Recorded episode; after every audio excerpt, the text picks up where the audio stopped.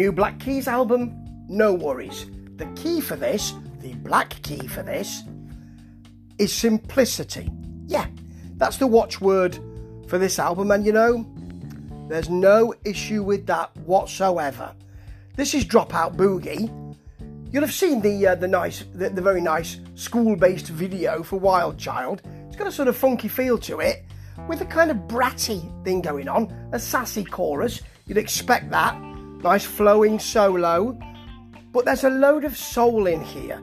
Like It Ain't Over has a 60s warm soul feel. Same thing with How Long. It's got a sharp solo, but the rest of it is a has a sort of longing in it. But again, it's got that rounded 60s soul feel. Very nice. There's a bit of country, sort of country rock. Fuzzy slide though. I like the way people are messing around with the slide guitar these days. On happiness, bit of Delta blues for the love of money. This is all very simple.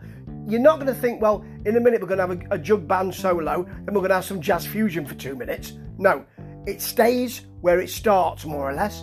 And you know, there's nothing wrong with that. No one should denigrate, oh, it's far too simple. Well, it's really effective.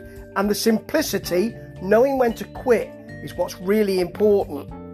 But then you've got your team is looking good, which is just a sort of sing song, very, again, very simple, smiley riff. It may be fuzzy, but it's smiling through that fuzz with a big beat, and it's the kind of thing that you'd hear, because um, it's called Your Team is Looking Good, it's the kind of thing you'd hear chanted from the bleachers, perhaps. Biggest thing here, I think, is Baby I'm Coming Home, which has got a bit of 70s glam, bit of 70s southern rock. So it's southern rock radio ready, big cymbals in the, and that riff in the chorus, and then suddenly there's a giddy up and a bit of a big solo. So this is the only track where you think, oh, they've added something here, but it really works.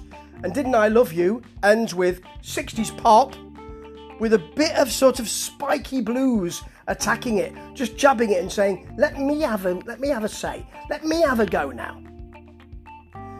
Even though this is this this has simplicity at its source, this is just really well done, entertaining, blues, soul, rock, all that stuff's in there. But you never think, "Oh, now I've got a rock track." Black Keys know what they're doing so well. And this will be one that will really entertain while it's there. Whether it will stay there, I'm not sure. But that simplicity has really won me over. Ta ta.